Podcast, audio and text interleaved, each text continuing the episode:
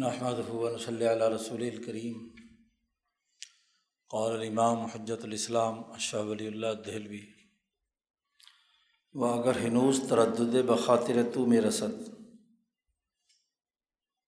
شاہ صاحب خلفۂ راشدین کی خلافت کی حقانیت ان دو آیات کے ذریعے سے، جسے پوری تفصیل کے ساتھ پیچھے بیان کیا گیا ہے اس پر جتنے ممکنہ سوالات، اشکالات یا ترددات ہو سکتے تھے، ان کے جوابات دے رہے ہیں۔ پیچھے دو بنیادی اشکالات کے جوابات دیے ہیں اور تیسرا یہ ہے۔ شاہ صاحب یہ کہتے ہیں کہ اگر اتنی تفصیلی گفتگو کرنے کے بعد اب بھی تمہارے دل میں یہ تردد اور اشکال باقی رہے کہ بالکل وعدہ الہی تو بالکل سچا ہے کہ اللہ نے وعدہ کیا تھا کہ وعد اللہ الدین آمن و من کم و عامل الصالحات۔ وعدہ الہی ہونے میں تو کوئی شک نہیں ہے۔ لیکن یہ کہ ہم کیسے یقین کریں کہ یہ وعدہ ان خلفائے راشدین کے زمانے میں ہی پورا ہوا۔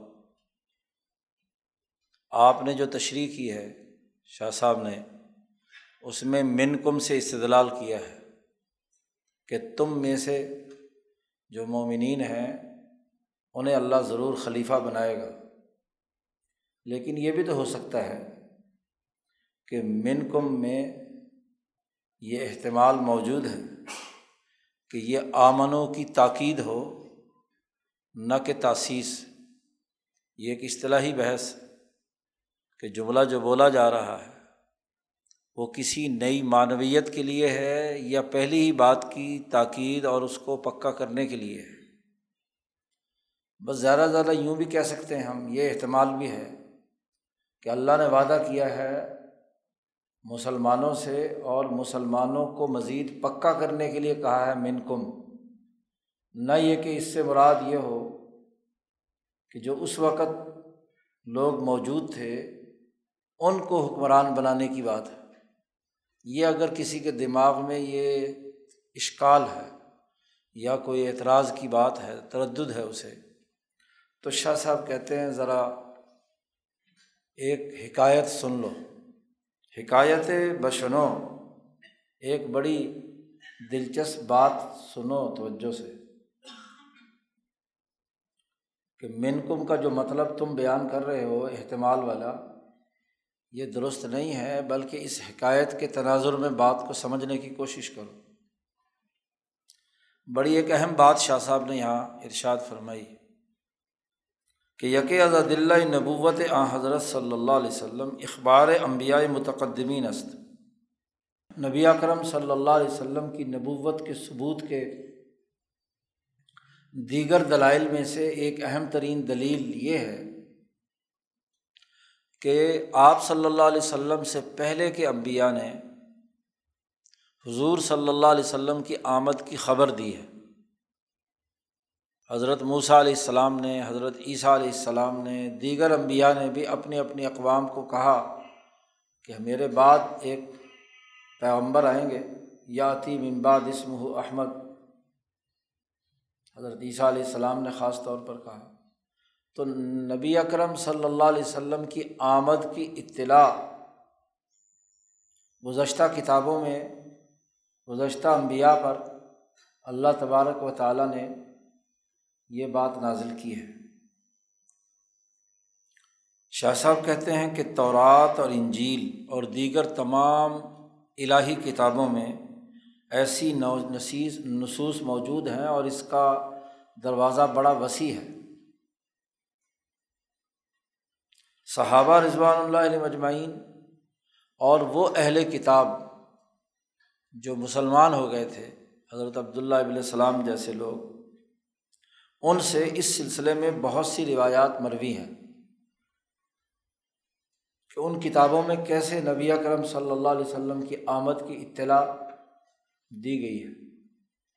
تو گویا کہ امبیا علیہم السلام کا حضور صلی اللہ علیہ وسلم کی آمد کے بارے میں خبر دینا یہ بھی آپ کی نبوت کے دلائل میں سے ایک اہم ترین دلیل ہے۔ یہاں شاہ صاحب نے ایک اور اہم بات چھیڑ دی اور وہ ایک علمی بات ہے۔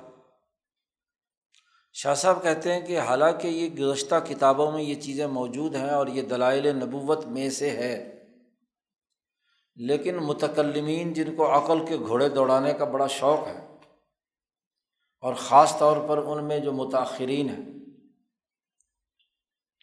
ان متاثرین نے اس مسلک پر اعتراض کیا ہے کہ گزشتہ انبیاء کے جو اخبار ہیں، احادیث اور روایات ہیں یا ان کی کتابوں میں جو کچھ موجود ہے، اس پر اعتراض کیا ہے مسلمانوں کے متاثرین متکلمین نے۔ پہلے خود ہی سوال کیا ہے اور پھر خود ہی اس سوال کا جواب دینے سے عاجز آ گئے۔ جب اس سوال کا جواب نہیں بن پایا تو بیچارے خود ہی اپنے مقبصے میں مبتلا ہو کر کہنے لگے۔ یعنی یہ بات ماننا کہ گزشتہ انبیاء کی کتابوں میں نبی اکرم صلی اللہ علیہ وسلم کی آمد کی جو دلیل ہے، یہ دلائل نبوت میں سے ہے، تو یہ بات ضعیف اور کمزور ہے۔ یہ متاثرین متکلمین نے یہ قول اختیار کیا ہے۔ شاہ صاحب پہلے ان حضرات کی گفتگو کا خلاصہ بیان کرتے ہیں۔ پھر شاہ صاحب یہ جو گزشتہ کتابوں میں نبی اکرم صلی اللہ علیہ وسلم کے بارے میں خبریں موجود ہیں، اس کی وہ حقیقی تعبیر جو بنتی ہے۔ اسے شاہ صاحب خود بیان کرتے ہیں۔ اور یہ بات کہتے ہیں کہ یہ متاثرین نے بہت غلط اعتراض کیا ہے، ان کے قدم اس سلسلے میں پھسلے ہیں۔ وہ سیدھے راستے پر قائم نہیں رہے۔ اسی لیے شاہ صاحب حجرت اللہ کے مقدمے میں کہتے ہیں کہ متکلمین اسلام میں سے ہر ایک علم کلام کے آدمی کی بات ماننا میرے لیے ضروری نہیں ہے۔ وہ اگر مرد ہیں تو میں بھی مرد ہوں۔ ہوم رجال نہلو رجال، ہم بھی مرد ہیں۔ تو میرے لیے کوئی لازمی اور ضروری نہیں کہ ان کی ہر انٹ شنٹ بات کو میں قبول کر لوں۔ تو شاہ صاحب نے پہلے ان متکلمین کے اعتراض کا خلاصہ بیان کیا ہے۔ شاہ صاحب کہتے ہیں، حاصل اعتراض آ کے۔ ان کے اعتراض کا خلاصہ یہ ہے کہ ان متکلمین کا کہنا یہ ہے کہ کتب الہیہ میں، تورات، زبور، انجیل میں جو چیزیں نبی اکرم صلی اللہ علیہ وسلم کے اوصاف کے بارے میں مذکور ہیں، اس سے ذات گرامی نبی اکرم صلی اللہ علیہ وسلم کی نبوت کی دلیل کے بجائے زیادہ سے زیادہ یہ آ سکتا ہے کسی سننے والے کے ذہن میں کہ جب حضور کے اوصاف بیان کیے گئے ہیں، کچھ اوصاف بیان کیے گئے ہیں کہ وہ وصف ایک ایسے فرد میں پائے جاتے ہیں جو غیر متعین ہے ایک ایسا فرد جو ان ان اوصاف کا حامل ہوگا، فرد منتشر متعلق شبد۔ ایسا فرد کہ فرد فرد ما من الکلی المنتظا من حاضل اوصاف الکلیہ۔ کہ یہ تمام اوصاف کسی بھی ایک بندے میں جب ہم فرض کریں تو اس سے جو ایک کلی شخصیت سامنے آتی ہے، وہ ایک فرد ظاہر ہوتا ہے۔ اس سے یہ ثابت کیسے ہو گیا کہ وہ نبی اکرم صلی اللہ علیہ وسلم ہی ہے بس مطلقاً ایک فرد کا ذکر ہے کہ وہ ایک پیغمبر ہوگا۔ ہیچ گاہ اوصاف کلیہ بدو اشارہ حصیہ بفرد خاص، نہ خواہد رسانید۔ اور یہ اصول اور ضابطہ ہے کہ جو کلی اوصاف ہوتے ہیں بہادری، دلیری، سخاوت ہاں جی وغیرہ وغیرہ، جو بھی اوصاف آپ یہ کلی اوصاف ہیں۔ یہ زید امر بکر کسی ہر ایک کے اوپر فٹ ہو سکتے ہیں۔ جی۔ جب تک ان کلی اوصاف کا مج کے مجموعے پر حصی طور پر اشارہ نہ کیا جائے کہ یہ فلاں آدمی جو ہے نام لے کر اس وقت تک وہ کوئی دلیل نہیں بن سکتا۔ وہ تو ایک عمومی بات ہے۔ اس لیے کہ تمام اوصاف کلیہ جمع کریں تو زیادہ سے زیادہ اس سے کلی فرد سامنے آئے گا۔ بس۔ بلکہ اگلی بات بھی انہوں نے کہی کہ بلکہ ذہن کا تعلق مختلف افراد اور منتشر افراد کسی فرد منتشر کی طرف بھی نہیں جائے گا، بلکہ جیسے انسان ایک کلی ہے، تو اس انسان کلی سے ایک ایسا تصور دماغ میں آیا ہے جو ذہن نے بنایا ہے، ذہنی تخیل ہے، خارج میں وہ موجود نہیں ہے۔ مثلاً جب ہم انسان بولتے ہیں، تو افراد انسانی سے ماورا انسانیت اپنا کوئی تشخص تو نہیں رکھتی۔ اس کا تشخص کا انتظار تو ہمارے دماغ نے کیا ہے۔ ہمارے ذہن نے سوچا ہے۔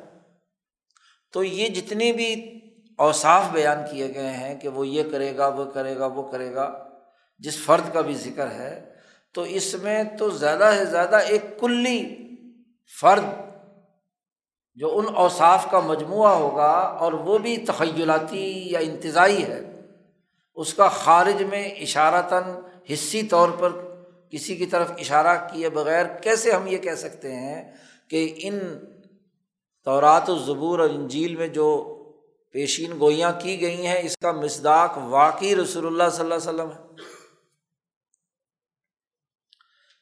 اس لیے کہ ان اعتراض کرنے والوں کی دلیل ابھی چل رہی ہے۔ اعتراض کرنے والوں ہی کی بات نقل کر رہے ہیں شاہ صاحب۔ اس لیے کہ کتب الہیہ میں صرف اشارے ذکر کیے ہیں۔ رموز مذکور است کچھ علامتیں ہیں، کچھ اشارے ہیں کہ یہ یہ کام کریں گے وہ۔ نہ تو ان میں نبوت کا عنوان ہے۔ تو رات اور انجیل کی ان کتابوں میں جہاں رسول اللہ صلی اللہ وسلم کے بارے میں خبر دی گئی ہے، نہ تو یہ کہا ہے کہ وہ آدمی نبی ہوگا یا نبوت کے عنوان کے تحت وہ اشارے کیے گئے ہوں۔ اور نہ ہی اس اوصاف کے حامل شخصیات کا تذکرہ ہے کہ اس کا احاطہ کیا گیا ہو۔ تو ایسی صورت میں انسانوں کو کسی خاص فرد کی نبوت کے اقرار کا پابند بنانے کی گنجائش نہیں ہے۔ یعنی گزشتہ انبیا پر جو باتیں آئی ہیں، اس سے یہ بات ثابت نہیں ہوتی کہ انسانیت ان علامات والے نبی کو نبی مانے اور ان کو تسلیم کرے۔ زیادہ سے زیادہ ایک کلی فرد ہے، ایک تخیلاتی شخصیت ہے۔ بس جو ان اوصاف کی حامل ہوگی، یہ ہو سکتا ہے۔ چنانچہ اس پر متاثرین میں سے شیخ قاضی عزد الدین ان کا قول نقل کیا ہے، جو عقائد کے حوالے سے کتابیں انہوں نے لکھی، جن میں المواقف ان کے یہ عبارت نقل کیا ہے اس سلسلے میں۔ انہوں نے کہا ان قیلا اگر تم یہ کہو کہ ان ضام تم مجیہ صفت ہی صلی اللہ علیہ وسلم مفصلاً، کہ تورات و انجیل وغیرہ میں نبی اکرم صلی اللہ علیہ وسلم کے اوصاف، تمہارا گمان اگر یہ ہے کہ تفصیلی بیان کیے گئے ہیں، کہ وہ نبی اکرم صلی اللہ علیہ وسلم فلاں سن میں آئیں گے، فلاں شہر میں آئیں گے، ایسی ایسی صفات کا حامل ہو تو تم جان لو کہ وہ نبی ہے۔ اگر تمہارا گمان یہ ہے، کوئی آدمی یہ تصور کرے تو وہ کہتے فباتل یہ بات غلط ہے۔ یہ تورات و انجیل میں کہیں نہیں لکھا ہوا۔ اس لیے کہ ہم تورات اور انجیل کو دیکھتے ہیں کہ ان باتوں سے وہ خارج ہے۔ اس میں کہیں ذکر نہیں کیا کہ فلاں شہر میں فلاں سن میں ایک نبی آئے گا اور تمہیں ان کی بات ماننی ہے، ان کو قبول کرنا ہے۔ یہ تورات و انجیل میں نہیں لکھا ہوا۔ باقی رہی بات کہ اماں ذکر ہو مجمل، جہاں تک رسول اللہ صلی اللہ علیہ وسلم کا اجمالی تذکرہ ہے۔ تو وہ کہتے ہیں کہ پہلی بات تو یہ کہ یہ بھی قابل تسلیم نہیں ہے۔ لیکن فعین سلما اگر تسلیم کر بھی لیا جائے تو فلاں ید العلم نبوا تو یہ بھی نبوت پر دلالت نہیں کرتا کہ واقعی وہ نبی ہوگا۔ بس عمومی ایک خبر ہے اور صاف بیان کیے گئے بس۔ بس زیادہ سے زیادہ یہ ہے کہ ایک انسان ایک کامل ظاہر ہوگا۔ یا ذرا ذرا ہم یہ کہیں کہ ایک ایسا شخص ہوگا جو ابھی ظاہر نہیں ہوا، بعد میں ہوگا، بس۔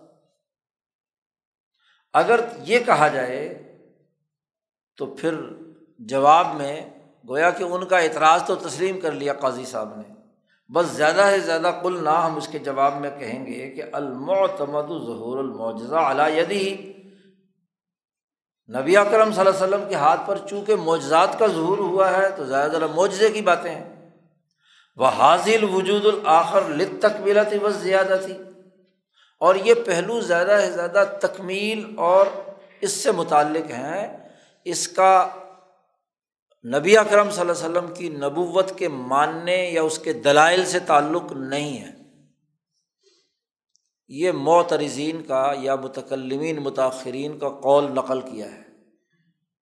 اب شاہ صاحب نے ان کی بات نقل کرنے کے بعد پھر اس کا آپریشن شروع کیا ہے آگے۔ فقیر میں گوید آف اللہ عنہ۔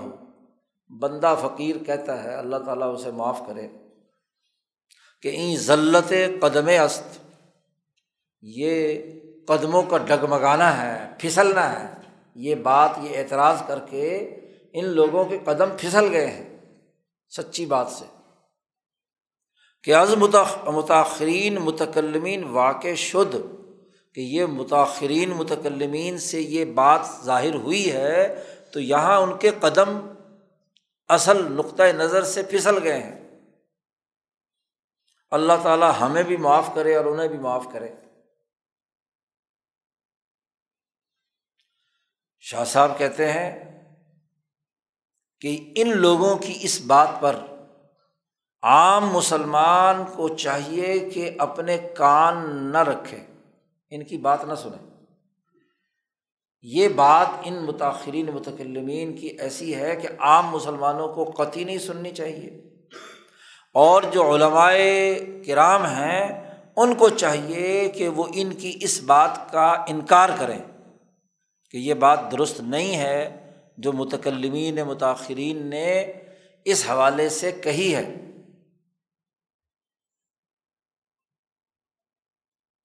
اور شاہ صاحب کہتے ہیں، یہ جو میں کہہ رہا ہوں کہ علماء ان کا انکار کرے ان متکلمین کی بات کو غلط مانے اور جو عام لوگ ہیں وہ ان کی طرف توجہ نہ دیں۔ یہ اس لیے کہہ رہا ہوں کہ این سخن بہما میں مان، یہ گفتگو اس طرح کی ہے کہ تمام علماء کا اتفاق ہے کہ اگر مجتحد کا اشتہاد یا قاضی کا فیصلہ سری قرآن کے خلاف ہو، یا سنت مشہورہ سری کے خلاف ہو، یا صاف اور صحیح اجماع کے خلاف ہو، یا صاف اور سری قیاس جلی کے خلاف ہو، تو نافذ نیست، وہ نافذ نہیں ہوتا۔ اور اس کی تقلید بھی جائز نہیں ہوتی۔ یہ جو متکلمین نے گفتگو کی یا اعتراض کیا ہے، یہ قرآن کے بھی خلاف ہے۔ سنت کے بھی خلاف ہے، قیاس کے بھی خلاف ہے اور اجماع کے بھی خلاف ہے۔ کیونکہ دلائل تو چار ہی ہیں جن سے کیا ہے، کسی چیز کا ثبوت ہوگا۔ یہ جو متکلمین نے اعتراض کر کے یہ کہہ دیا کہ نبی کرم صلی اللہ علیہ وسلم کی نبوت تو رات و انجیل کی عبارتوں سے ثابت نہیں ہوتی، یہ بات قرآن کے بھی خلاف ہے، حدیث کے بھی خلاف ہے، اجماع کے بھی خلاف ہے، قیاس کے بھی خلاف ہے۔ اس لیے عام مسلمانوں کو چاہیے کہ ان کی بات پر توجہ نہ دیں اور علماء کو چاہیے کہ وہ ان کی اس بات کا رد کریں، اس کا انکار کریں کہ یہ غلط بات کہی ہے۔ اب شاہ صاحب وہ دلائل دیتے ہیں جو اس مسئلے کو سمجھانے کے لیے۔ شاہ صاحب کہتے ہیں، دیکھو خدا تعالیٰ میں فرمائے، اللہ تبارک و تعالیٰ نے قرآن حکیم میں فرمایا ہے۔ کہ اولم یق اللہ آیتن علم علماء بنی اسرائیل؟ اب یہاں اللہ پاک فرماتے ہیں کہ کیا ان کے پاس یہ کتنی بڑی نشانی ہے کہ ان کو بنی اسرائیل کے علماء نے پہلے بتلا دیا تھا کہ محمد مصطفیٰ صلی اللہ علیہ وسلم آئیں گے۔ اب قرآن حکیم جب یہ کہہ رہا ہے اور اس کو حجت اور آیت قرار دے رہا ہے لوگوں کے لیے کہ کیا ان لوگوں کو پہلے نہیں بتلا دیا تھا بنی اسرائیل کے علماء نے اور بنی اسرائیل کے علماء کون ہے جو تورات اور انجیل کے ماننے والے اور پڑھنے والے ہیں؟ تو ان علماء نے پہلے ان کو بتلا دیا تھا۔ تو اس کو اللہ نے آیت اور نشانی قرار دیا ہے۔ گویا کہ قرآن یہ کہہ رہا ہے کہ تورات اور انجیل کی گفتگو اور ان کے اہل علم نے نبی اکرم صلی اللہ علیہ وسلم کی آمد کی جو اطلاع دی تھی، وہ ان کے لیے آیت اور حجت ہے، ان کو پتہ ہے۔ اور اس کا لازمی تقاضا یہ ہے کہ انہیں نبی اکرم صلی اللہ علیہ وسلم کی نبوت پر ایمان لانا چاہیے۔ اسی طرح دوسری جگہ پر اللہ نے فرمایا کہ یارفون ہوں کما یارفون اب نہ اہم یہ یہودی اور عیسائی جو لوگ ہیں، یہ نبی اکرم صلی اللہ علیہ وسلم کو ایسے جانتے اور پہچانتے ہیں جیسے اپنے بیٹے کو پہچانتے ہیں۔ آپ بتلاؤ، اس سے زیادہ واضح دلیل ہو سکتی ہے کوئی؟ اشارہ حصی کہا ہے نا آپ نے کہ اشارہ حصیہ نہیں ہے۔ بس اوصاف کلیاں ہیں، کسی انسان کامل کا تذکرہ ہے۔ کوئی فرد منتشر بھی اس سے مراد نہیں ہے۔ چہ جائے کہ رسول اللہ صلی اللہ علیہ وسلم کا نام لے کر یا آپ صلی اللہ علیہ وسلم کی طرف اشارہ کر کے بات کی گئی ہو۔ یہاں تو شاہ صاحب کہتے قرآن کہتا ہے کہ وہ ایسے جانتے ہیں، نبی اکرم صلی اللہ علیہ ضمیر کا مرج بال اتفاق رسول اللہ صلی اللہ علیہ وسلم ہے۔ کہ یہ یہودی اور عیسائی اچھی طرح جانتے ہیں نبی اکرم صلی اللہ علیہ وسلم کو اور ایسے جانتے ہیں جیسے اپنے بیٹے کو جانتے ہیں۔ تو کوئی باپ اپنے بیٹے کی معرفت کے بارے میں کوئی شک و شبے کا حامل ہوتا ہے؟ وہ کوئی پاگل باپ ہی ہوگا، مجنون ہوگا مجزوب ہو گیا کہ جیسے یہ شناخت نہیں کہ یہ میرا بیٹا ہے اور یہ بیٹا نہیں ہے۔ جی۔ تو اللہ نے تشبیح دی ہے کہ جیسے یہ اپنے بیٹوں کو جانتے ہیں، ایسے ہی بیائی نہیں حضرت محمد مصطفیٰ صلی اللہ علیہ وسلم کو جانتے ہیں۔ تو اس سے بڑی واضح دلیل اور کیا ہوگی؟ اور یہ معرفت ان کو کہاں سے حاصل ہوئی ہے؟ تو رات انجیل سے۔ تو اس کا مطلب یہ کہ تورات و انجیل میں جو بات بیان کی گئی ہے، وہ نبی اکرم صلی اللہ علیہ وسلم کے دلائل نبوت میں سے ایک دلیل اور حجت ہے ان کے خلاف۔ شاہ صاحب کہتے ہیں کہ وہ عظیم جا معلوم، میں شبت بالقطع۔ ان دونوں آیتوں سے ہمیں قطعی طور پر یہ بات معلوم ہو گئی کہ دانندگان کتاب بصب شناخت وصف پیغمبر آخر الزمان مکلف شدن۔ پہلی بات تو یہ معلوم ہوئی کہ جو لوگ تورات و انجیل کے جاننے والے ہیں، وہ نبی آخر الزمان کے اوصاف کی جو شناخت ان کی کتابوں میں بیان کی گئی ہے، اس کی وجہ سے ایمان لانے کے پابند ہیں۔ اور دوسری یہ بات معلوم ہوئی کہ وہ حجت تشریعیہ بر ایشا قائم شد۔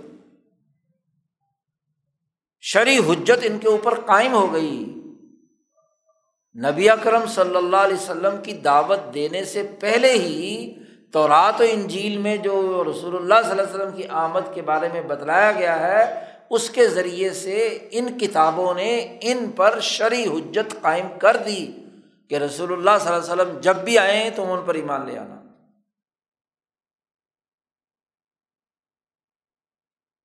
بس یہ بات کہنا کہ یہ کتب سابقہ میں جو نبی اکرم صلی اللہ علیہ وسلم کی آمد کی خبریں دی گئی ہیں، یہ حجت ملزمہ نیست، حجت ملزمہ نہیں ہے، یہ خلاف قرآن ہے۔ اس لیے یہ متاثرین متکلمین کا یہ کہنا، یہ قرآن کی تعلیم کے سراسر خلاف ہے، نس کے خلاف ہے۔ قرآن تو کہہ رہا حجت ہے ان پر۔ اسی حجتی کی وجہ سے ان کو تو ایمان لانا چاہیے تھا، نہیں لائے تو ان کے خلاف یہی بات حجت ہے۔ اب جب یہ بات ثابت کی ایک تو، پھر آگے شاہ صاحب نے ایک اور اہم بات چھیڑ دی۔ شاہ صاحب فرماتے ہیں کہ اس باب کی تحقیق یہ ہے، ذرا سمجھیے، عقلی طور پر اس بات کو اب سمجھاتے ہیں کہ بقدرے کے در کتب سب قبول حجت قائم گشت و تکلیف متحقق شد، یقین حاصل میں شود۔ کتب سابقہ میں حضور صلی اللہ علیہ وسلم کے بارے میں جو بھی کچھ کہا گیا ہے، وہ حجت قائم کرنے اور ایمان قبول کرنے کی پابندی کا حکم اور یقین حاصل ہونے کے لیے کافی ہے۔ شاہ صاحب کہتے ہیں کہ اگر دیکھیں کہ ان کتابوں میں جو بھی کچھ باتیں بیان کی گئی ہیں، خبریں دی گئی ہیں، ان سے یہ باتیں ثابت ہونا، حجت کا قائم ہونا ذرا سے زیادہ عقلی طور پر دو پہلوؤں سے ہو سکتا ہے۔ دو چیزیں ہو سکتی ہیں۔ ایک تو باقیہ اقیسا اقترانیہ و استثنائیہ۔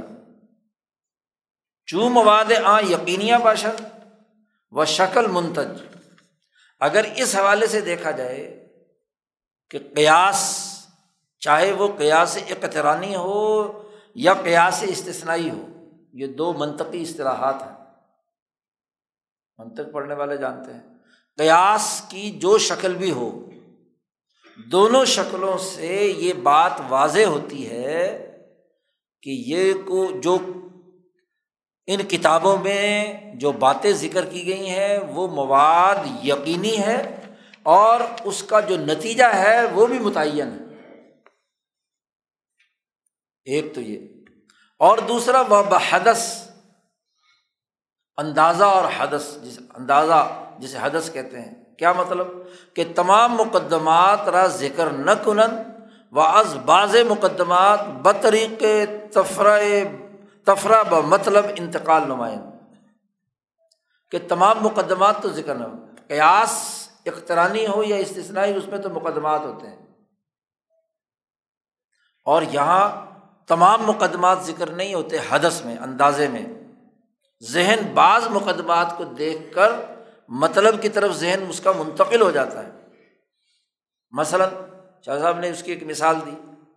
جیسے چاہم کہتے ہیں چاند کی روشنی یہ سورج سے حاصل کی ہوئی ہے۔ اب یہاں کوئی مقدمہ شقدمے کی بات نہیں ہے۔ ایک کامن سینس کی بات ہے کہ سورج غروب ہو گیا اور چاند رات کو جب طلوع ہوتا ہے تو چاند کی اپنی روشنی نہیں ہے، سورج کی روشنی اس پر پڑتی ہے اور وہاں سے وہ روشنی ریفلیکٹ ہو کر زمین پر آتی ہے۔ تو اندازہ ہے نا ہمارا، ہم نے کوئی وہاں فیتا لے کر پیمائش کیا یا اوپر جا کر دیکھا ہے۔ بشنا سے۔ اور وہ ہمیں پتہ چلا، بس سبب دیدن اختلاف احوال قمر۔ چاند جو بالکل باریک سا ہوتا ہے مہینے کے شروع میں، تو اور بڑھتے بڑھتے بڑھتے چودھویں رات کو فل ہو جاتا ہے اور پھر اس کے بعد پھر گھٹتا چلا جاتا ہے۔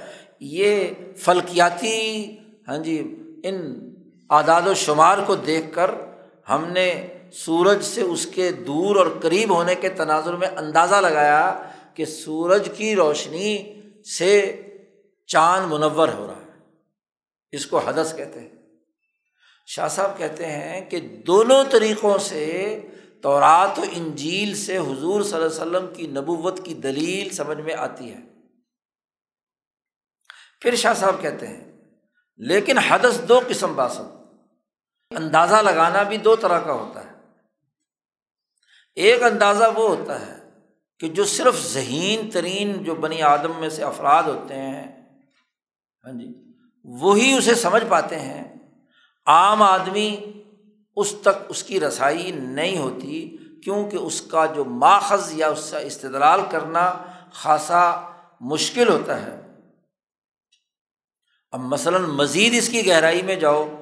تو جو علم فلکیات کے ماہرین ہیں، وہ اس کی کلکولیشن بھی اور اس کی ساری تفصیلات بھی جانتے ہیں۔ اس کی سائنٹیفک وجوہات بھی جانتے ہیں کہ کیوں، کیسے چاند سورج سے روشنی لے کر زمین پر پھینک رہا ہے۔ اس کی علمی اور فنی وجوہات عام آدمی تو نہیں جانتا۔ ایک حدث کی یہ قسم ہے۔ اللہ تبارک و تعالیٰ جب بھی اس حدث کے ذریعے سے کہیں استدلال کرتے ہیں، تو یہ کہیں بھی اللہ تبارک و تعالیٰ اس کا استعمال عام لوگوں کے لیے نہیں کرتے۔ ایک حدث کی قسم وہ ہوتی ہے کہ جس کو اکثر انسانی افراد سمجھ لیتے ہیں، اندازہ لگا لیتے ہیں۔ دو اور دو چار کی طرح۔ اس کے لیے کسی بڑی لمبی چوڑی عقل کی ضرورت نہیں ہوتی۔ سمپل سی بات ہے کہ سورج غروب ہوا ہے، چاند مختلف راتوں میں گھٹا بڑا ہے تو سورج سے اس نے روشنی حاصل کر لی۔ مثلاً یہ کہ وجود لہل و نہار اور جہت غیبوبت شمس و طلوع وسط کہ سورج جو ہے جب طلوع ہوتا ہے تو دن ہوتا ہے اور جب سورج طلوع نہیں ہوتا تو رات ہوتی ہے۔ تو یہ ایک ایسا حدث اور اندازہ ہے کہ اس کے لیے کسی لمبی چوڑی کیلکولیشن کی ضرورت نہیں، ہر دیہاتی کو، ہر شہری کو، ہر انسان کو معلوم ہو جاتی۔ ایسا حدث جو ہے، اس سے شرع حجت واقع ہو جاتی ہے اور حجت قائم ہو جاتی ہے۔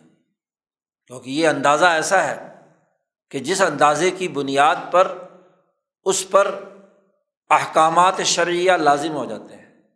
اب سورج جیسے ہی زوال پر آیا، تو زوال کے بعد آتے ہی شریعت نے پابندی لگا دی کہ جی آپ نے زور کی نماز پڑھنی مزید ڈھلا تو عصر کی نماز، غروب ہوا تو مغرب کی نماز، وغیرہ وغیرہ۔ شاہ صاحب کہتے ہیں کہ یہ جو گزشتہ کتابوں میں نبی آخر الزمان صلی اللہ علیہ وسلم کے آنے کی خبریں دی گئی ہیں، اگرچہ قیاسات اقترانیہ اور استثنائیہ، جس میں ایک خاص فرد کے تعین کی بات ہو اور نبی اکرم صلی اللہ علیہ وسلم کا نام لیا گیا ہو، اگرچہ یہ بات تو ثابت نہیں ہوتی۔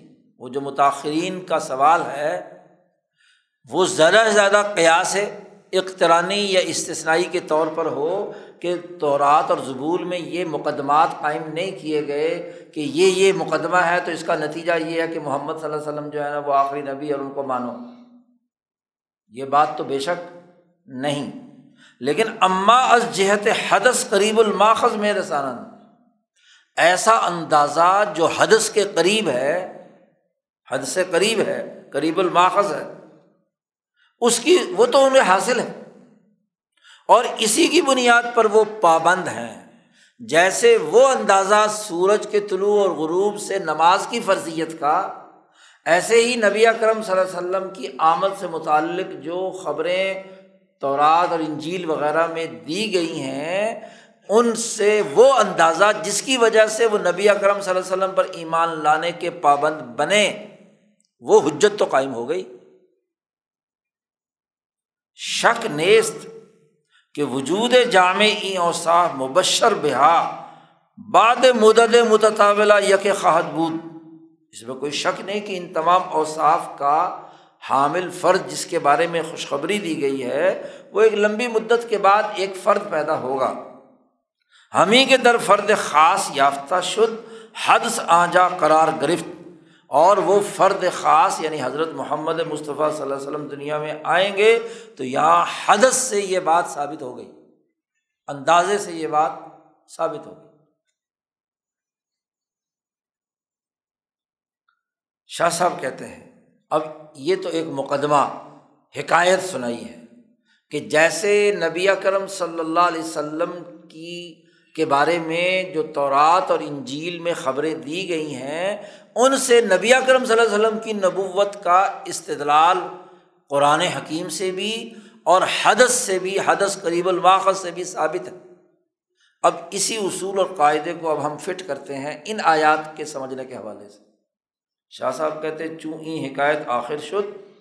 جب یہ بات مکمل ہو گئی تو اب سمجھنا چاہیے کہ آیات خلا، خلافت خلفا خلفاء کی یہ جو آیات ہیں، جو دو آیات، آیت استخلاف اور آیت تمکین، ہر چند کے اس میں کچھ غموز، کچھ پوشیدگی تھی پہلے، لیکن جب ان خلفۂ راشدین کے ہاتھ پر عجم اور شام کے علاقے فتح ہوئے کیسر و کسرا کو شکست ہوئی، اور اس طریقے پر ہوئی کہ از زمان آدم تا این اثر کاہے نہ شدہ بود۔ اس طریقے سے غلبہ ہوا کیسر و کسرا کی شکست کا، کہ آدم علیہ السلام سے لے کر آج کے زمانے تک کبھی ایسا نہیں ہو سکا۔ کہ دنیا کی دو بڑی سپر طاقتوں کو اس طریقے سے شکست دی گئی ہو۔ تو جب یہ بات فتوحات ان خلافۂ راشدین کے زمانے میں ہوئیں تو وہ جو ان خلافت خلفاء کے بارے میں اگر کوئی پوشیدگی تھی، تو وہ ظاہر ہو گئی کہ انہیں کے زمانے میں یہ کام ہوا ہے۔ کہ دنیا بھر میں امن قائم ہوا، دنیا بھر میں دین کا غلبہ ہوا۔ اور پھر انہیں کے زمانے میں مسلمانوں میں الفت اور ان کے دلوں میں اطمینان اور ان کے دین کی طاقت غالب آئی اس طریقے سے کہ دنیا میں کسی ملت اور کسی زمانے میں اس کا حوصل اشیر بھی نہیں ہوا۔ ایسا بین الاقوامی غلبہ ہوا، بین الاقوامی حکومت قائم ہوئی، ایسا بین الاقوامی انسانی ہاں جی مسلمانوں کو اطمینان انسانی حوالے سے ہوا کہ ایسا کسی اور ملت، نہ ملت یہود میں، نہ نصارہ میں، نہ کسی اور میں ہاں جی کسی کو اس طریقے سے غلبہ حاصل نہیں ہوا۔ شاہ صاحب کہتے ہیں، پس برائے مزدا کے وعدہ استخلاف قدام خلافت بہتر عظیم خواہد بود۔ ذرا سوچو اور سمجھو کہ اس وعدہ استخلاف خلیفہ بنانے کا جو وعدہ تھا اس کا مزداق ان خلافۂ راشدین کی خلافت سے اور بہتر کون سی خلافت ہو سکتی ہے؟ وہ ہم چنی قرائن بسیار مثل صورت بعیم الحق شد۔ اسی طرح اور بہت سارے قرائن بھی اس کے ساتھ شامل ہو گئے۔ حدث قریب الماخذ بھی اس درجے میں ہوا کہ مبشر بہمی عزیزاں ان معزز حضرات کی خوشخبری دے رہا ہے۔ اور وہ مردمہ بہم حد سے قریب ماخوذ شدن تو وہ لوگ جو اپنے حد سے قریب کے ذریعے سے اس تک رسائی حاصل کر سکتے ہیں کہ ان کے علاوہ اور کون ہے یہاں تک شاہ صاحب نے ان دونوں آیات کے تناظر میں خلفۂ راشدین کی حقانیت ثابت کی عقلی طور پر۔ اب شاہ صاحب آگے کہتے ہیں کہ ان دو آیات کی تفسیر نبوی طور پر بھی میں کرتا ہوں۔ جی شاہ صاحب کہتے ہیں وہ نوع سخن، در تفسیر آیات برائے جمع است کہ تتب احادیث نبویہ پیش نہ گرفتان۔ یہ جو میں پیچھے بات ابھی گفتگو کی ہے، تو یہ تو میں نے گفتگو کی تھی اس جماعت کے لیے کہ جو لوگ احادیث کو جمع کر کے ان سے نتائج حاصل کرنے کے حوالے کو سامنے نہیں رکھتے۔ ورنہ تو خود نبی کرم صلی اللہ علیہ وسلم قرآن حکیم کو بیان کرنے والے ہیں۔ جہاں بھی اشکال آئے، ہر جا اشکال بہم رسد۔ ب حدیث یہاں حضرت صلی اللہ رجوع میں باعث کر۔ تو وہاں رسول اللہ صلی اللہ علیہ وسلم کی احادیث کی طرف رجوع کرنا چاہیے۔ کیوں؟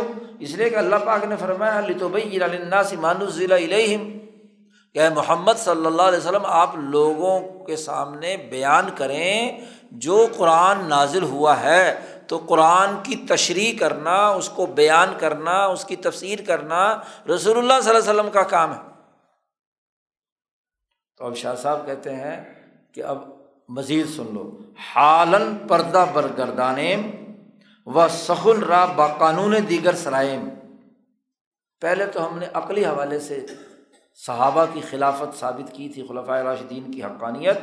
اب ہم پردہ گراتے ہیں۔ اب ہم گفتگو دوسرے قانون کے انداز میں آپ کے سامنے بیان کریں گے کہ ان آیات کی جو تفسیر نبی اکرم صلی اللہ علیہ وسلم کی احادیث سے ثابت ہوئی ہے، وہ کیا ہے؟ شاہ صاحب کہتے ہیں کہ جب یہ آیات نازل ہوئیں کہ در اصل معنی خفائے نہ داشت جب یہ نازل ہوئی تھیں تو ان کا اصل مطلب کسی سے مخفی نہیں تھا۔ اور ان آیات کے مطابق خلفاء کے افراد کا تعین، ان کی ترتیب خلافت، ان کی مدت خلافت میں بھی کسی قسم کا ابہام نہیں تھا۔ شروع میں ابہام تھا۔ آیات نازل ہوئی۔ تو رسول اللہ صلی اللہ علیہ وسلم عالم غیب کی طرف منتظر رہے کہ اللہ کی طرف سے اس حوالے سے کیا آتا ہے کہ کون میرے بعد خلیفہ ہوں گے؟ ان کی ترتیب کیا ہوگی؟ ان کی مدت خلافت کتنی ہوگی؟ وغیرہ وغیرہ۔ تو اللہ تبارک و تعالیٰ نے خواب میں یہ معمہ حل کر دیا۔ خود حضور صلی اللہ علیہ وسلم کے خواب میں باز رویا، خود دیدن۔ بعض خواب خواب ایسے ہیں جو خود رسول اللہ صلی اللہ علیہ وسلم نے دیکھے اور نبی کا خواب نبوت کا حصہ ہوتا ہے، چھیالیسواں۔ حدیث دوسری میں ثابت ہے۔ اور بعض خواب وہ ہیں جو نبی کرم صلی اللہ علیہ وسلم کے ساتھ صحابہ نے دیکھے اور ان کی تعبیر نبی کرم صلی اللہ علیہ وسلم نے خود بیان فرمائی۔ شاہ صاحب، اس کہتے ہیں اس کی مثال وہی ہے جیسے اذان کے سلسلے میں خواب دیکھا گیا تھا۔ اذان ایک اجتماعی معاملہ تھا۔ تو اجتماعی معاملے میں برائے نبی اکرم صلی اللہ علیہ وسلم کو خواب دیکھنے کے بجائے صحابہ میں سے صحابہ نے دیکھا اور انہوں نے آ کر کیا ہے، رسول اللہ صلی اللہ علیہ وسلم کے سامنے بیان کیا اور پھر اس کے مطابق رسول اللہ صلی اللہ علیہ وسلم نے بلال کو کہا کہ اذان دو۔ عمر فاروق نے دیکھا۔ ایسے ہی للت القدر کے بارے میں حدیث موجود ہے۔ ابن عمر کی حدیث ہے کہ نبی اکرم صلی اللہ علیہ وسلم کے صحابہ نے خواب میں للت القدر، آخری اشرے کی جو طاق رہتے ہیں، ان میں دیکھا تھا۔ ستائیسویں خاص طور پر تو رسول اللہ صلی اللہ علیہ وسلم نے فرمایا کہ تمہارے سب کے خواب متفق ہو گئے۔ آخری جو دن ہیں، طاق رہتے ہیں، خاص طور پر ستائیسویں رات کو۔ تو جو آدمی اس رحت القدر کو تلاش کرنا چاہتا ہے، تو اس کو ہاں جی ستائیسویں رات کو تلاش کرنا چاہیے للت القدر کو۔ تو اب یہ خوابوں کا مسئلہ ہے نا۔ صحابہ نے دیکھا ہے خواب۔ اس کی تعبیر خود رسول اللہ صلی اللہ علیہ وسلم نے فرمائی۔ تو اسی طرح احادیث میں ان خلفاء کے نام بھی، ان کی ترتیب خلافت بھی، ان کی مدت خلافت بھی۔ نبی اکرم صلی اللہ علیہ وسلم کے خوابوں میں اور صحابہ کے خوابوں میں سامنے آئی ہیں۔ اور جب خواب عالم حص میں باہر بیٹھ کر بیان کیا گیا اور حضور صلی اللہ علیہ وسلم نے اس کی تصدیق کر دی تو وہ وہی ہے۔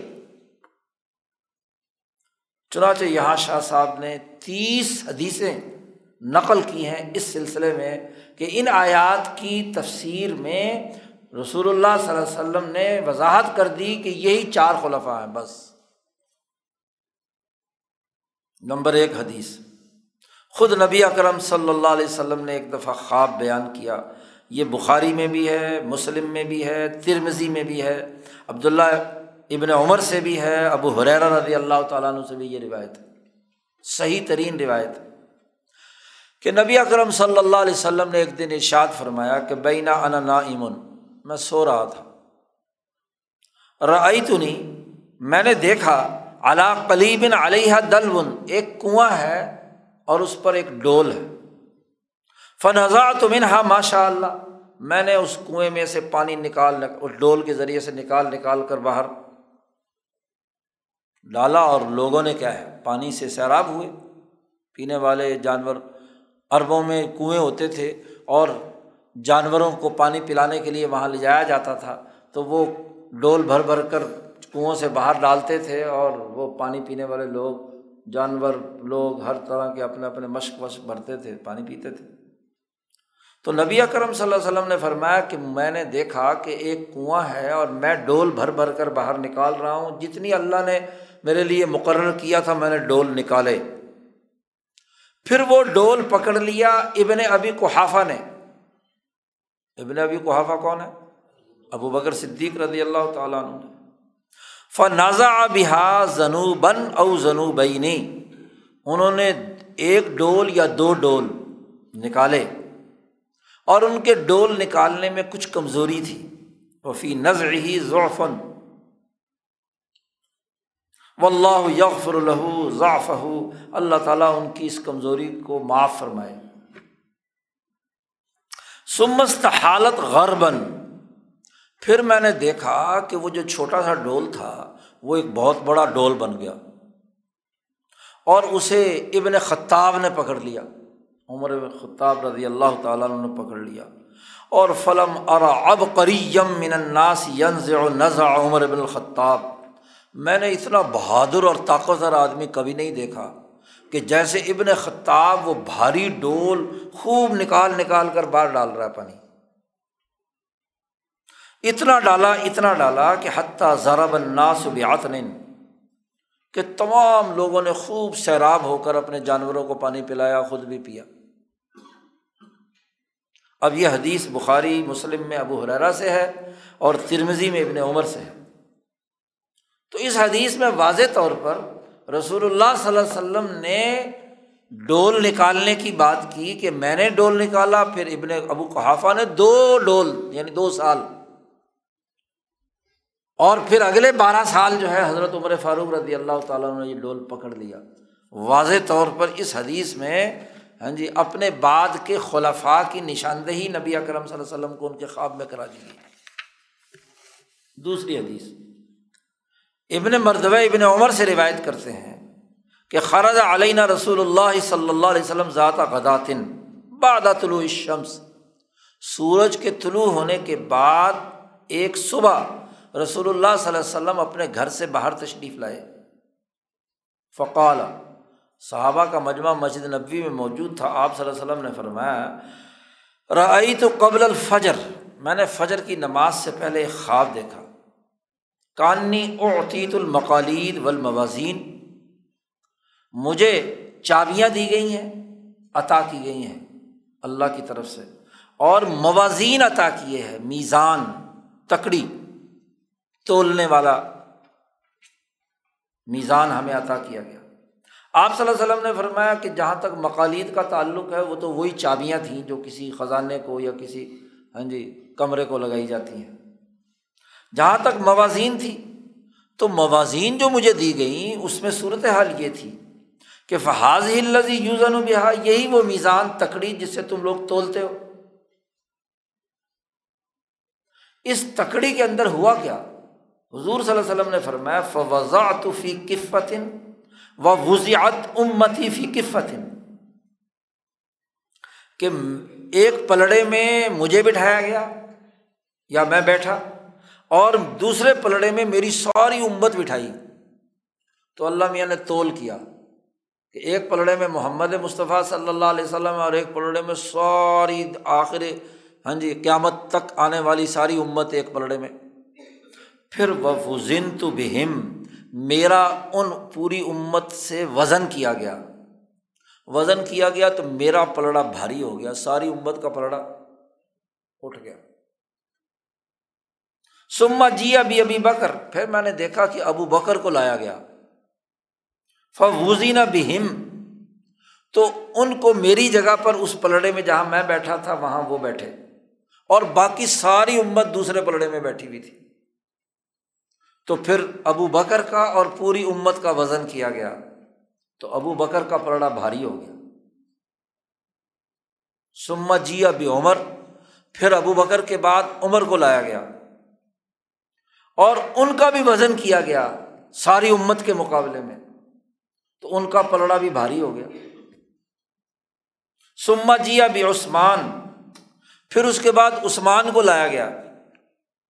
اور ان کا وزن کیا گیا ساری امت کے سامنے۔ ساتھ، تو عمرہ عثمان کا پلڑا بھی کیا ہو گیا؟ بھاری ہو گیا ساری امت کے مقابلے میں۔ اس کے بعد وہ میزان اٹھا لی گئی۔ سما روفیات میزان چلی گئی۔ تین آدمیوں کی ترتیب سے نام بیان کیا ہے رسول اللہ صلی اللہ علیہ وسلم نے۔ اور تینوں کے بارے میں جو رسول اللہ صلی اللہ علیہ وسلم کے بعد خلفۂ راشدین ہیں یہ پوری امت سے ان کا پلڑا بھاری رہا۔ اب یہ خلافت کی ترتیب خود رسول اللہ صلی اللہ علیہ وسلم نہیں بیان کر رہے تھے کون بیان کر رہا ہے؟ تیسری حدیث لائے امام ابو داود حضرت ابو بکرا رضی اللہ تعالیٰ عنہ سے یہ روایت بیان کرتے ہیں کہ رج قال علی رسول اللہ صلی اللہ علیہ وسلم، ایک آدمی نے رسول اللہ صلی اللہ علیہ وسلم سے کہا کہ میں نے دیکھا کہ گویا کہ آسمان سے ایک ترازو اتر رہی ہے۔ اور اس ترازو میں کیا ہوا؟ فوزن تھا انتا و ابو بکر اس ترازو کے ایک پلڑے میں آپ بیٹھے ہوئے ہیں اور دوسرے پلڑے میں ابو بکر بیٹھے ہیں۔ تو اس کا وزن کیا گیا؟ تو وزن کیا تو آپ کا پلڑا بھاری ہو گیا، ابو بکر کا پلڑا۔ اٹھ گیا۔ فرجہ انتا بھی ابھی بکر اس کے بعد فوزینہ ابو بکر و عمر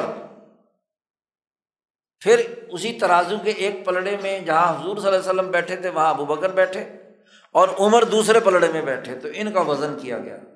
تو ابو بکر کا پلڑا بھاری ہو گیا۔ پھر اسی طرح حضرت عمر اور عثمان کے درمیان دونوں پلڑے جو ہے نا، ان کا وزن کیا گیا۔ تو عمر کا پلڑا بھاری ہو گیا۔ سم رفی المیزان پھر میزان اٹھا لی گئی۔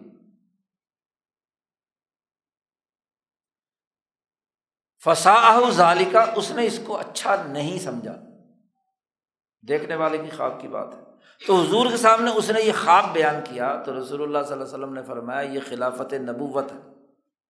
اب الفاظ ہیں یہاں اس حدیث میں کہ یہ خلافت نبوت ہے یعنی میرے بعد جن تینوں کا تذکرہ کیا ہے، یہ خلافت نبوت ہے۔ سم یوت اللہ الملک کا میں یشا اس کے بعد اللہ کا جی چاہے گا، جس کو چائے دے گا۔ ترتیب خلافت نبوت کی یہ ہے کہ میرے بعد ابو بکر ابو بکر کے بعد عمر عمر کے بعد عثمان۔ یہ ابو داود کی حدیث ہے۔ اسی طرح استیاب میں ابو عمر نے روایت کی ہے حضرت ارفجہ رضی اللہ تعالیٰ عنہ سے۔ یہ چوتھی حدیث ہے۔ یہی حدیث ہے، دوسرے راوی ہیں، اس لیے نمبر اس کو الگ دے دیا۔ پانچویں حدیث بھی ابو داود نے روایت کی ہے، حضرت جابر رضی اللہ تعالیٰ عنہ سے۔ ارلا رجول صالح۔ ایک نیک آدمی نے خواب دیکھا ہے کہ ابو بکر نے رسول اللہ صلی اللہ علیہ وسلم کے پیچھے ان کے دامن کو پکڑا ہوا ہے، بندھے ہوئے ہیں۔ عمر ابو بکر جو ہے رسول اللہ کے پیچھے دامن کے ساتھ۔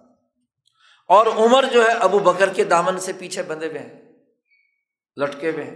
اور عثمان عمر کے دامن کے ساتھ پیچھے لٹکے ہوئے ہیں۔ تو جابر فرماتے ہیں کہ جب رسول اللہ صلی اللہ علیہ وسلم نے یہ خواب بیان کیا اور ہم جب وہاں سے اٹھے تو ہم نے کہا کہ رج صالح سے مراد ہے رسول اللہ صلی اللہ علیہ وسلم۔ اور یہ جو ایک دوسرے سے بندھے ہوئے ہیں نا، آگے پیچھے جنہوں نے ایک دوسرے کی ہاں جی تنا پکڑا ہوا ہے پیچھے والا، تو یہ اس حکومت کے وہ سربراہان ہیں ہاں جی اس نظام حکومت کے وہ ولاد ہیں، والی ہیں کہ جس کو دے کر نبی اکرم صلی اللہ علیہ وسلم کو اللہ نے نبی بنا کر بھیجا ہے۔ تو ہمارے دلوں میں یہ بات آئی کہ یہ ترتیب ایک دوسرے کا پیچھے دامن پکڑے ہوئے ہیں، تو یہ دراصل یہ آگے پیچھے ان کی خلافت کا ذکر ہے۔ چھٹی حدیث۔ ابو دابود روایت کرتے ہیں حضرت ثمرہ ابن جندب رضی اللہ تعالیٰ عنہ سے۔ کہ ایک آدمی نے کہا، یا رسول اللہ، میں نے دیکھا ہے کہ گویا کے آسمان سے ایک ڈول زمین میں لٹکایا گیا ہے۔ فجا ابو بکر، تو میں نے دیکھا کہ ابو بکر آئے اور انہوں نے اس ڈول کے اوپر ایک چمڑے کا بناتے تھے تو اوپر لکڑی لکڑی لگائی جاتی ہے۔ یہ جو کنواں پرانے زمانے میں ہوتے تھے، تو وہ بوکا جسے کہتے تھے وہ پنجابی میں، تو وہ اس کے لکڑی ہوتی ہے چاروں طرف۔ تو فاخذ بے عراق ہا اس کی لکڑی حضرت ابو ابو بکر صدیق نے پکڑی اور فشاری با شربن ضعیفن انہوں نے پانی پیا، لیکن اس پانی پینے میں کچھ کمزوری تھی۔ سما جا عمر۔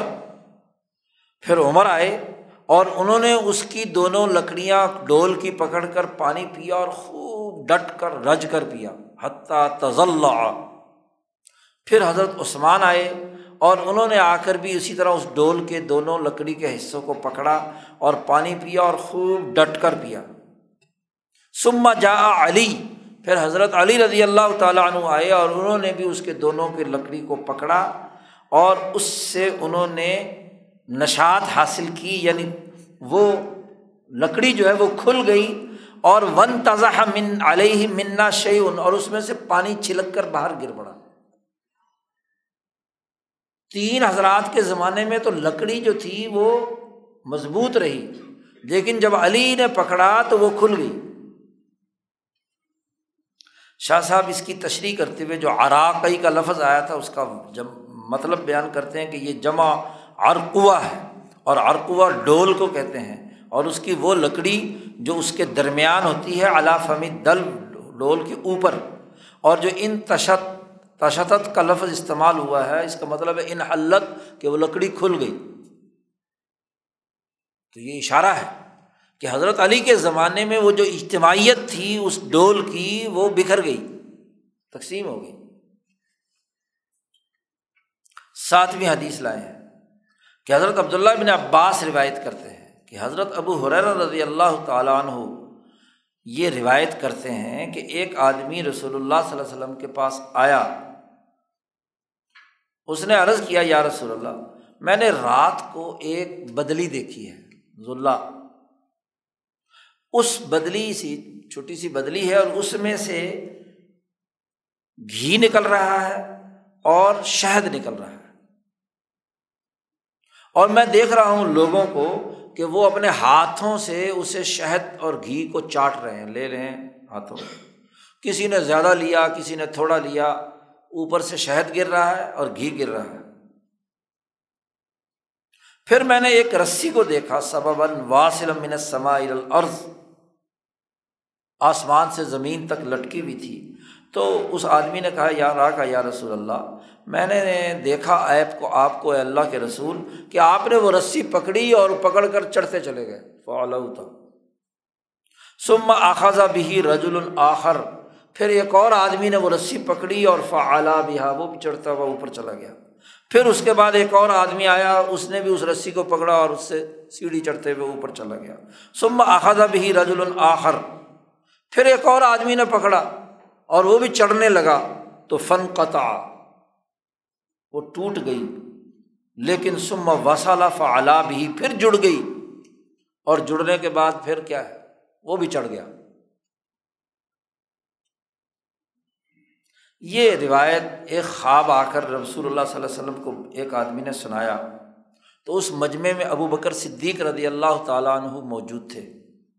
تو ابو بکر نے کہا، یا رسول اللہ، میرے ماں باپ آپ پر قربان ہوں۔ اگر آپ مجھے اجازت دیں تو میں اس خواب کی تعبیر بیان کروں۔ تو نبی اکرم صلی اللہ علیہ وسلم نے فرمایا ہاں کرو۔ تعبیر بیان کرو اس خواب کی۔ فقول تو ابو بکر صدیق نے کہا، جہاں تک ذلہ کی بات ہے نا، وہ جو صاحبان آیا ہے، بدلی آئی ہے۔ اس سے مراد تو ذلت الاسلام ہے۔ اسلام کا صاحبان ہے۔ اور جو کچھ اس میں سے گھی اور شہد نکل رہا ہے، یہ قرآن ہے۔ وہ قرآن جو نرم بھی ہے اور میٹھا بھی ہے۔ اسلام کے صاحبان سے قرآن کی مٹھاس اور اس کی نرمی نیچے اتر رہی ہے۔ جو مستقصر و مستقل ہے، جس نے بہت زیادہ لیا، کسی نے تھوڑا لیا، تو وہ ہے جس نے قرآن کتنا یاد کیا، قرآن سے فائز کس نے اٹھایا، کس نے زیادہ، کسی نے کم۔ وہ جو رسی آسمان سے زمین پر لٹکی ہوئی ہے، فہو الحق اللہ انت علیہ۔ ابو بکر صدیق نے کہا وہ جو رسی اوپر سے زمین سے آسمان سے زمین پہ لٹکی ہوئی ہے، وہ وہ حق ہے، جس حق پر آپ یا رسول اللہ قائم ہے آپ نے اسے پکڑا اور آپ اس کے ذریعے سے اللہ نے اپنے اوپر بنا لیا۔ فجولی اللہ پھر اس کے بعد ایک اور بندے نے پکڑا اور وہ بھی اس رسی اور حق کے ذریعے سے اوپر چڑھ گیا۔ پھر اس کے بعد ایک اور بندے نے پکڑا۔ تو وہ بھی چڑھ گیا۔ پھر ایک اور بندے نے پکڑا، لیکن وہ رسی ٹوٹ گئی، پھر دوبارہ جوڑ دی گئی اور پھر وہ بھی چڑھ گیا۔ یہ خواب کی تعبیر بیان کرنے کے بعد ابو بکر صدیقی نے کہا، یا رسول اللہ، اے رسول اللہ، آپ مجھے یہ بتلائیں کہ میں نے خواب کی تعبیر صحیح بیان کی ہے یا غلط بیان کی ہے؟ حضور صلی اللہ علیہ وسلم نے فرمایا کہ تو نے آدھے خواب کی تعبیر صحیح بیان کی ہے اور آدھے میں تو نے غلطی کی ہے۔ وہ اختہ تبازن فقال اقسم تو یا رسول اللہ ابو بکر صدیق نے کہا، اے اللہ کے رسول، میں آپ کو قسم دیتا ہوں کہ آپ مجھے بتلائے کہ آپ نے غلطی، میں نے غلطی کہاں کی ہے خواب کی تعبیر میں؟ جی؟ نبی اکرم صلی اللہ علیہ وسلم ابو بکر، قسم نہ دے مجھے۔ بخاری کی روایت بھی ہے، مسلم کی بھی ہے، دارمی کی بھی ہے، ابو داود کی بھی ہے ترمزی کی بھی ہے۔ اب یہ غلطی کیا ہے؟ تو محدثین نے اس غلطی کے بارے میں بہت ساری وجوہات بیان کی ہیں، لیکن شاہ صاحب نے اس کی تعبیر بیان کی ہے یہاں۔ قول اختہ تبازن علماء اس کی وجہ خطا پر بہت ساری گفتگو کی ہیں کہ غلطی ابو بکر نے کہاں کی اس کی تعبیر میں۔ لیکن شاہ صاحب کہتے ہیں اس فقیر کے ذہن میں جو بات آتی ہے وہ یہ ہے کہ یہاں خطا سے مراد ہے کہ ابو بکر صدیق نے ان بندوں کے نام نہیں بتائے۔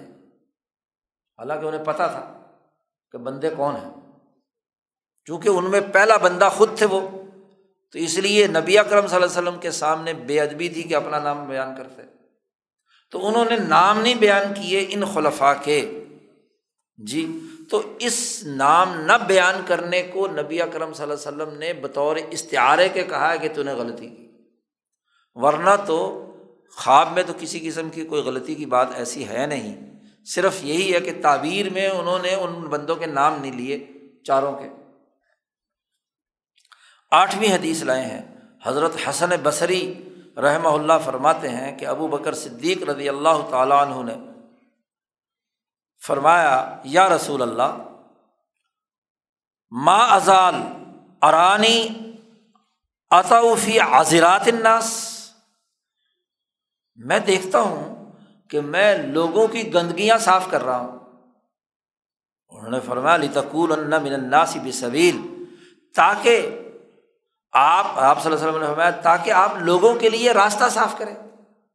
یہ جو گندگیاں صاف کرتے ہو تو اس کا مطلب یہ کہ صفائی کر کے مرتدین کے خلاف خاص طور پر جو کارروائی ہوئی تو سیدھا راستہ آپ نے کھول دیا۔ اسی طرح ابو بکر صدیق نے فرمایا کہ میں اپنے سینے میں دو عدد، دو نمبرات لکھے ہوئے دیکھتا ہوں۔ دو نمبرات میرے سینے میں لکھے ہوئے ہیں۔ تو اس کا کیا مطلب ہے؟ تو رسول اللہ صلی اللہ علیہ وسلم نے فرمایا دو سال۔ مطلب آپ کی خلافت جو ہے وہ دو سال ہوگی۔ ابن سعد نے یہ حدیث، یہ بات قول نقل کیا ہے طبقات ابن سعد میں۔ شاہ صاحب کہتے ہیں کہ گویا کہ نبی اکرم صلی اللہ علیہ وسلم کی فراست نے بعض واقعات کے سلسلے میں سمجھ لیا اور اس سے یہ بات معلوم کر لی کہ یہ خلفاء کی جماعت ہی ہے۔ نویں حدیث لائے ہیں۔ امام حاکم سفینہ سے روایت کرتے ہیں کہ جب نبی اکرم صلی اللہ علیہ وسلم نے مسجد نبوی کی بنیاد رکھی تو سب سے پہلا پتھر سنگ بنیاد رکھتے ہوئے سب سے پہلا پتھر رسول اللہ صلی اللہ علیہ وسلم نے خود رکھا۔ پھر نبی اکرم صلی اللہ علیہ وسلم نے کہا کہ ابو بکر کہاں ہے ابو بکر آئیں اور وہ پتھر رکھیں میرے پتھر کے پہلو میں ساتھ۔ لیزا ابو بکر حجر جمب حجری۔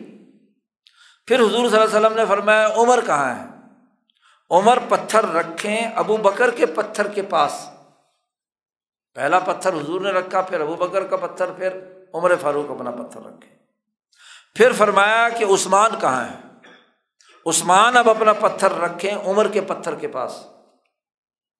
اور پھر آپ صلی اللہ علیہ وسلم نے وہاں فرمایا ہا الخلفا بادی میرے بعد یہ خلفا ہوں گے۔ تینوں کا تذکرہ کیا، تینوں سے پتھر رکھوائے مسجد نبوی کے، ترتیب بار۔ اور فرمایا کہ میرے بعد یہ میرے خلفہ ہوں گے۔ اب امام حاکم یہ روایت مستدر کے حاکم، جو بخاری اور مسلم کی شرط پر جو راوی حدیث ہیں، اس کی اساس پر روایات لاتے ہیں۔ دسویں حدیث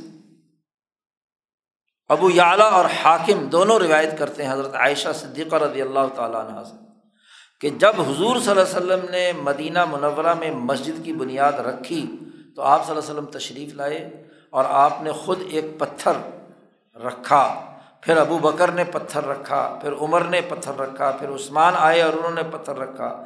تو رسول اللہ صلی اللہ علیہ وسلم نے سوال کیا کہ یہ آپ نے نام لے کر ان تمام لوگوں کو بلوا کر ان سے پتھر رکھوائے ہیں مسجد نبوی کے؟ تو لوگوں نے سوال کیا تو حضور صلی اللہ علیہ وسلم نے فرمایا ہوم الخلفاء ممبادی یہ میرے بعد میرے خلیفہ ہوں گے۔ گیارہویں حدیث لائے ہیں، بزاز طبرانی اوسط میں اور بحقی لائے ہیں ابو ذر غفاری رضی اللہ تعالیٰ عنہ سے۔ کہ نبی اکرم صلی اللہ علیہ وسلم اکیلے بیٹھے ہوئے تھے۔ فوجی تو میں آیا، حتیٰ جلست الہی آپ صلی اللہ علیہ وسلم کے قریب آ کر بیٹھ گیا۔ صبح جا ابو بکر، پھر ابو بکر آئے، انہوں نے سلام کیا۔ صبح جا عمر، پھر عمر آئے۔ صبح جا عثمان، پھر عثمان آئے۔ اور نبی اکرم صلی اللہ علیہ وسلم کے سامنے سات کنکریاں تھیں۔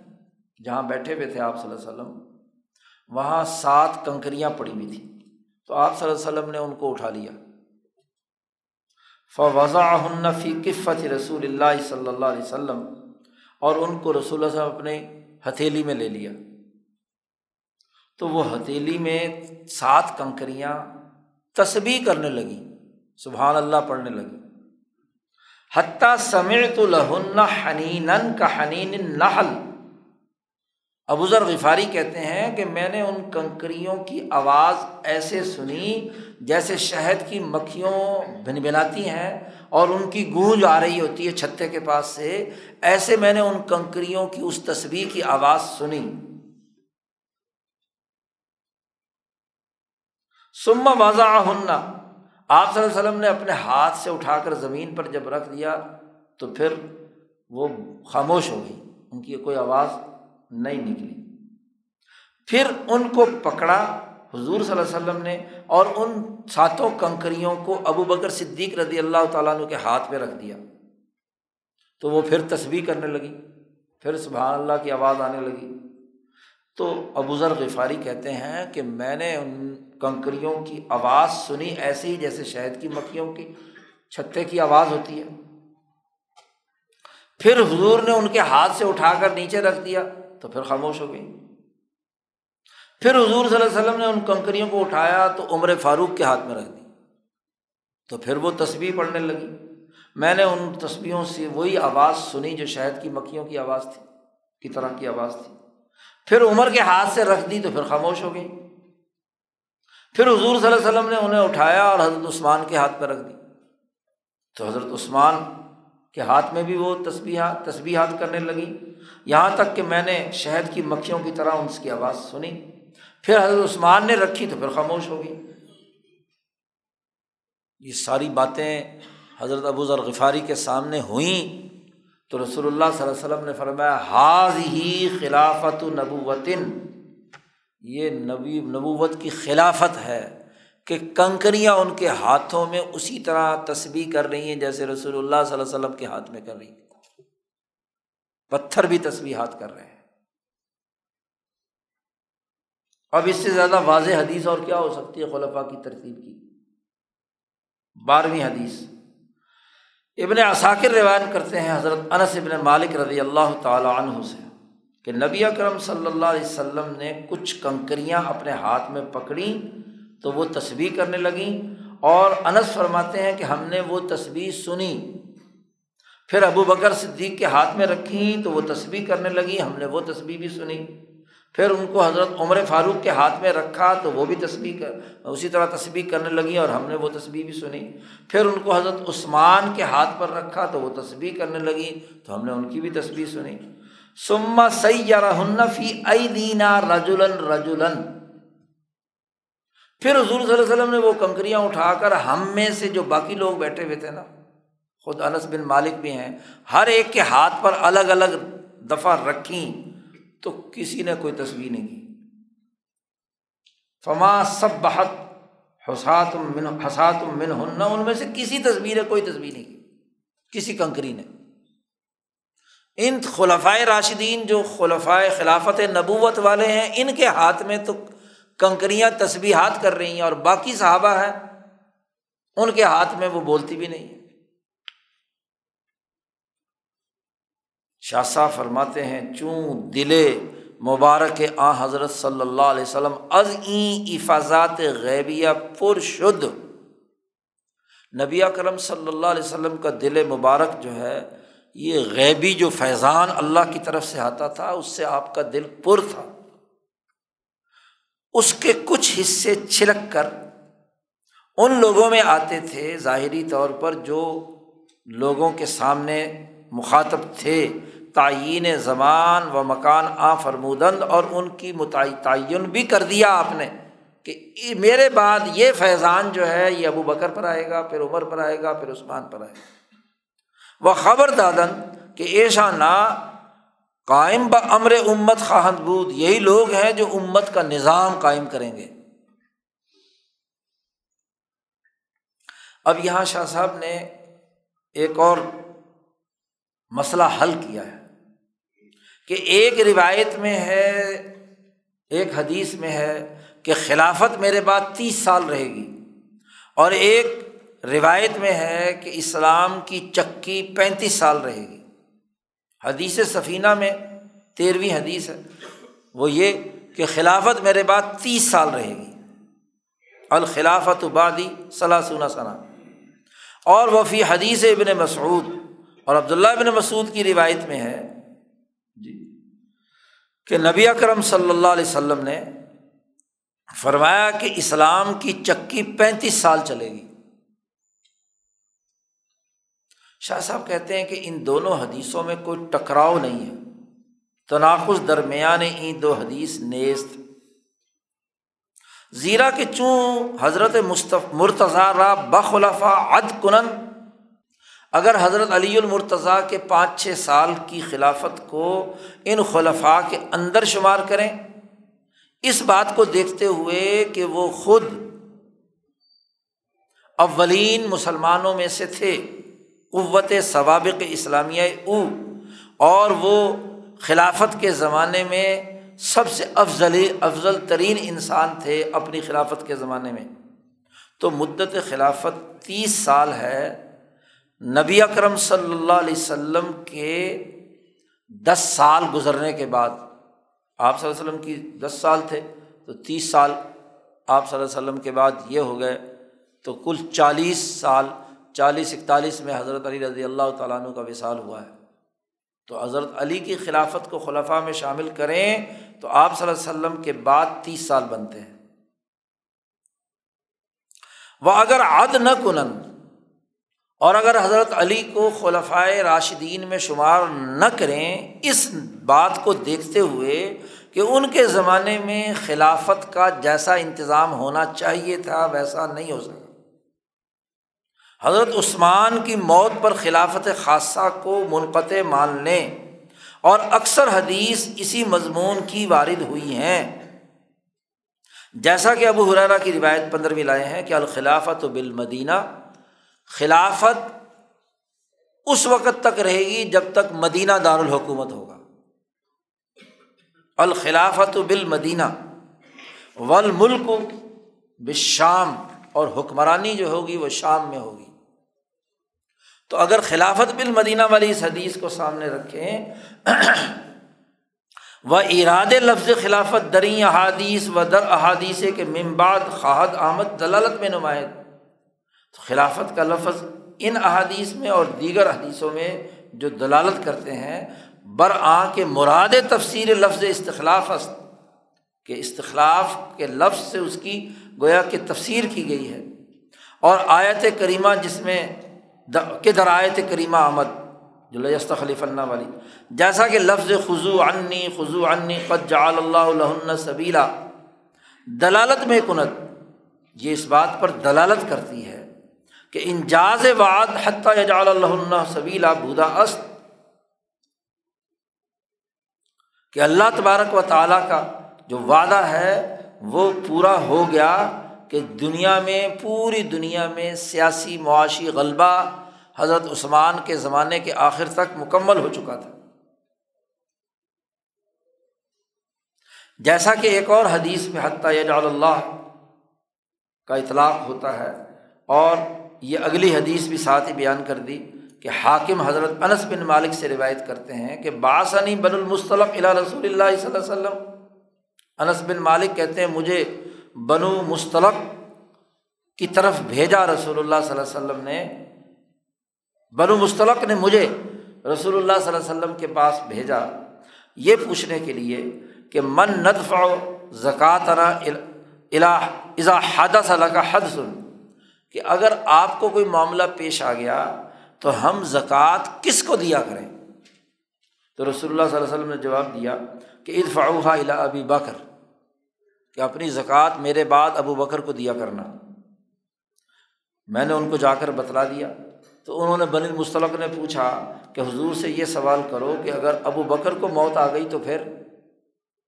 تو پھر کسے دیا کرے ہم اپنی زکوٰۃ؟ تو رسول اللہ صلی اللہ علیہ وسلم نے فرمایا کہ تم عمر کو دیا کرو۔ تد فاؤن الا عمر۔ انہوں نے پوچھا، اگر عمر دنیا سے چلے گئے فلا من ندفا باد عمر؟ تو میں نے ان سے کہا تو رسول اللہ صلی اللہ علیہ وسلم نے فرمایا کہ اس کے بعد عثمان کو دیا کرو۔ اب ان احادیث میں واضح طور پر یہ بات ثابت ہوتی ہے اور اس کی بنیاد پر یہ ہاں جی حدیث یہ ثابت ہوئی کہ خلافت خاصہ صرف حضرت عثمان تک محدود رہی۔ تو اس کی بنیاد پر اگر یہ حدیث دیکھی جائے، پینتیس والی جو دس حضور صلی اللہ علیہ وسلم کے، باقی پچیس سال رہ جاتے ہیں۔ جو حضرت عثمان کی شہادت پینتیس ہجری میں ہوئی۔ تو یہ شاہ صاحب نے کیا ہے؟ حدیثیں لا کر واضح کیا کہ دیکھیں ان میں ترتیب خلافت بھی موجود ہے، مدت خلافت بھی موجود ہے۔ اللہ تعالیٰ شاہ صاحب کی باتوں کو سمجھنے کی توفیق عطا